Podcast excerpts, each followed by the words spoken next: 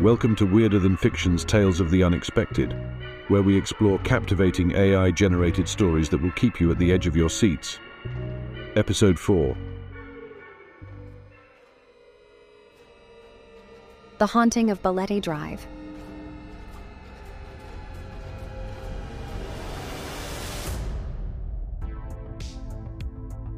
The sun dipped below the horizon, casting an eerie twilight over the bustling city of Quezon.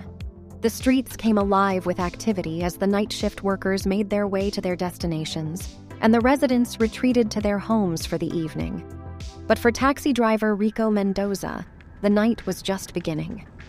Rico had been driving for almost 10 years, and he knew the streets of Quezon City like the back of his hand.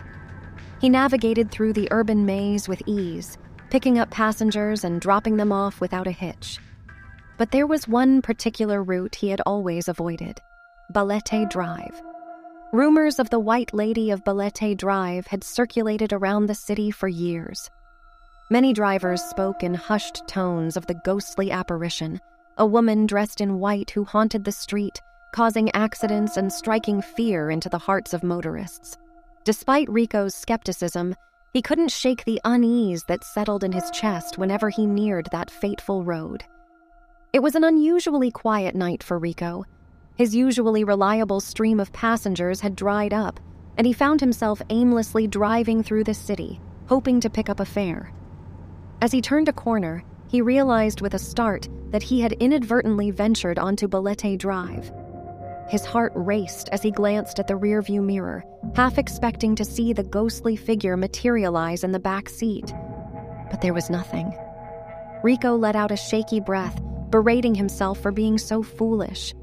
The stories were nothing more than urban legends, after all.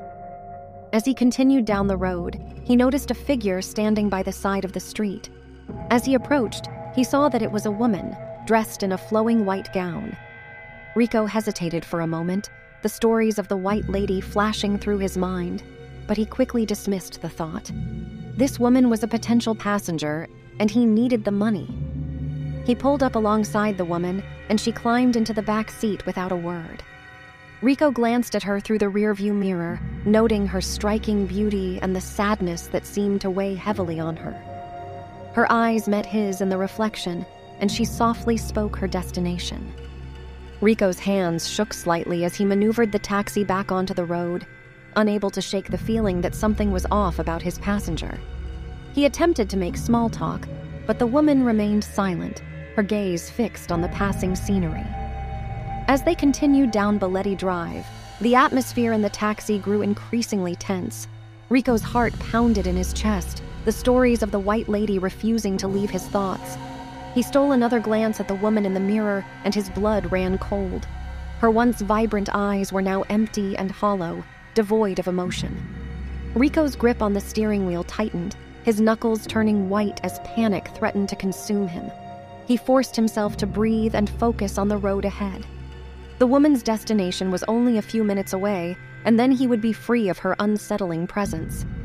But as they neared the drop off point, the woman suddenly let out a piercing scream, her gaze fixed on something in the distance.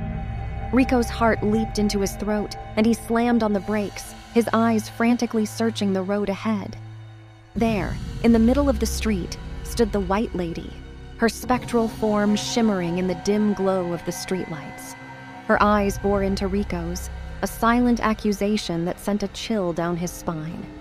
The taxi screeched to a halt, and Rico's passenger vanished without a trace.